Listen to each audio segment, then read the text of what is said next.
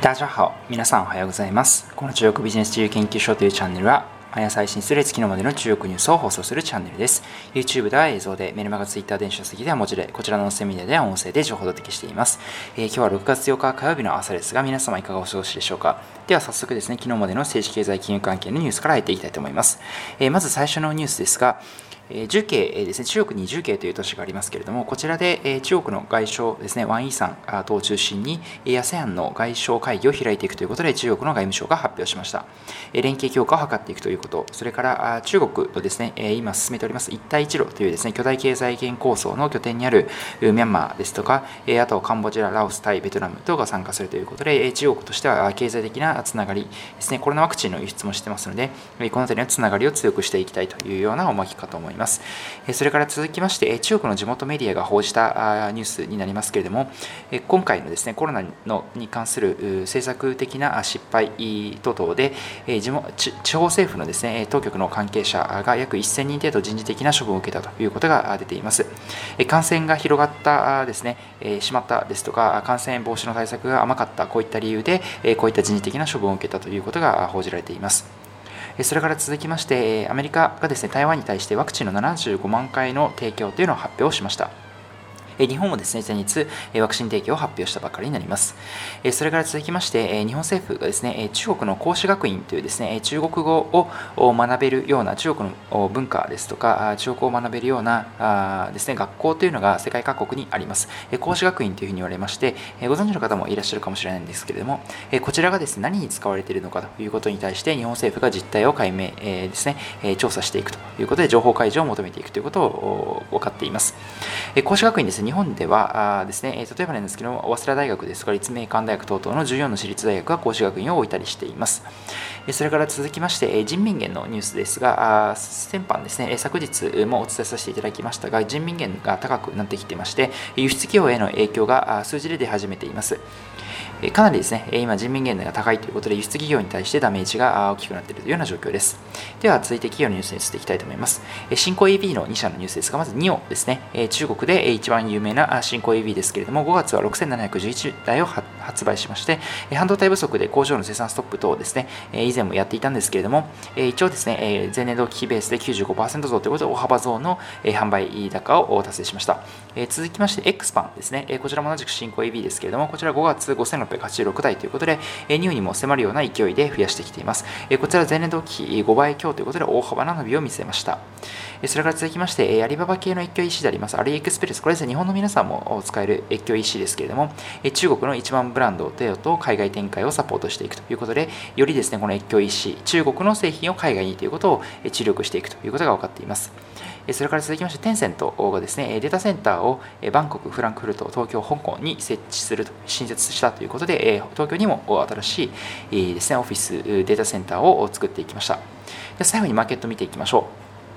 ええ香港ですね、え香港の株式市場7日の市場におきまして、反戦指数は4営業日連続続落しました。終値は全営業日比0.45%安の28,787.28ポイントで終えています。え反戦指数ですね、え昨日、基本的には下げの基調が強かった1日となりまして、え米国のですね、雇用統計もそうですし、あとは先ほどお伝えしました輸出企業、中国の輸出企業がですね、数字で業績が悪くなっているということで、原高の影響ができているということも理由としてありまして、またですね、香港の方でも新型コロナウイルス変異株等々の感染が見られているということもありまして、このあたりも相まって市場が低くなってしまったというような状況からと思います。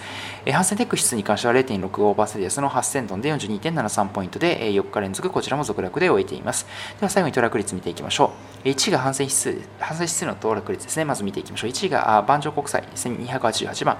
食品食料関係のメーカーで707.71%上昇。2位が累進カジですね。2018番電子半導体の会社で6.1% 6.18%上昇。3位がですね、カントリーサービスですね、デベロッパーのサービスですね、6098番、2.55%上昇。下位3位に行きましょう。シャオミーが1818番で、マイナス4.06%下落。下位2位がアリヘルスです。オンラインヘルスで241番、マイナス4.78%下落。一番悪かったのがジーリで、自動車のジーリで275番、マイナス5.17%下落になっています。では、反戦テック指数の方を見ていきましょう。全体の1位が累進カージ、先ほどお伝えしました、電子半導体ですね、2018番、6.18%上昇。2位がミニミクライドという会社で、え、こちらはです、ね、不動産のクラウドですね、えー、909番証券番号で4.03%上昇。3位が UMNG1 ということでオンラインブックの会社になります。770今3.65%上昇。開催が、えー、先ほどお伝えしましたシャオミですね。1810番マイナス4.06%下落。会2位が人道ヘルス6618番マイナス4.1%下落。10型のアリヘルス先ほどお伝えしました、え、ですねこちらも銘柄ですね、え、こちらも昨日は下げるというような展開になりました。下げ幅としましてはマイナス4.78%下落というふうになっています。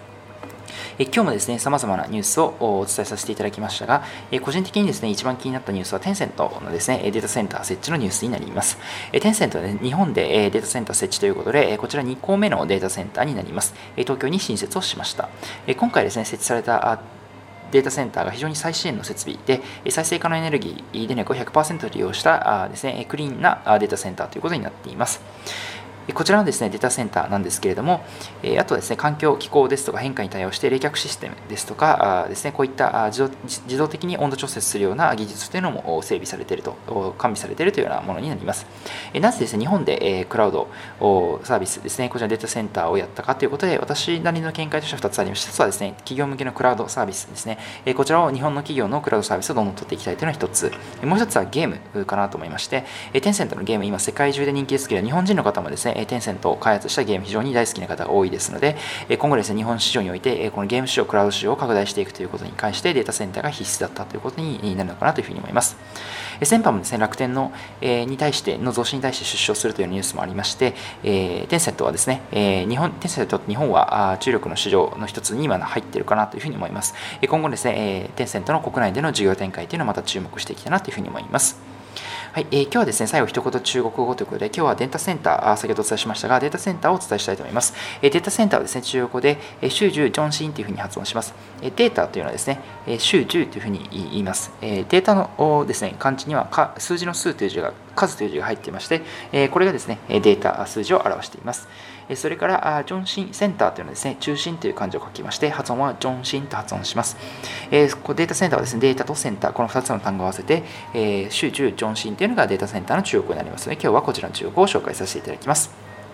え本日はこちらで以上となりますけれども、えこちらの中国ビジネス研究所のチャンネルでは引き続きこのような形で YouTube、Twitter、メルマガ電子書籍等で日々情報を配信しております。概要欄の方にリンクを貼っておりますので、ご興味ある方はぜひ一度ご覧いただきましたら幸いです。えそれでは本日も最後までご視聴いただきましてありがとうございました。皆さん良い一日を、また明日配信でお会いしましょう。Good luck to you. How you?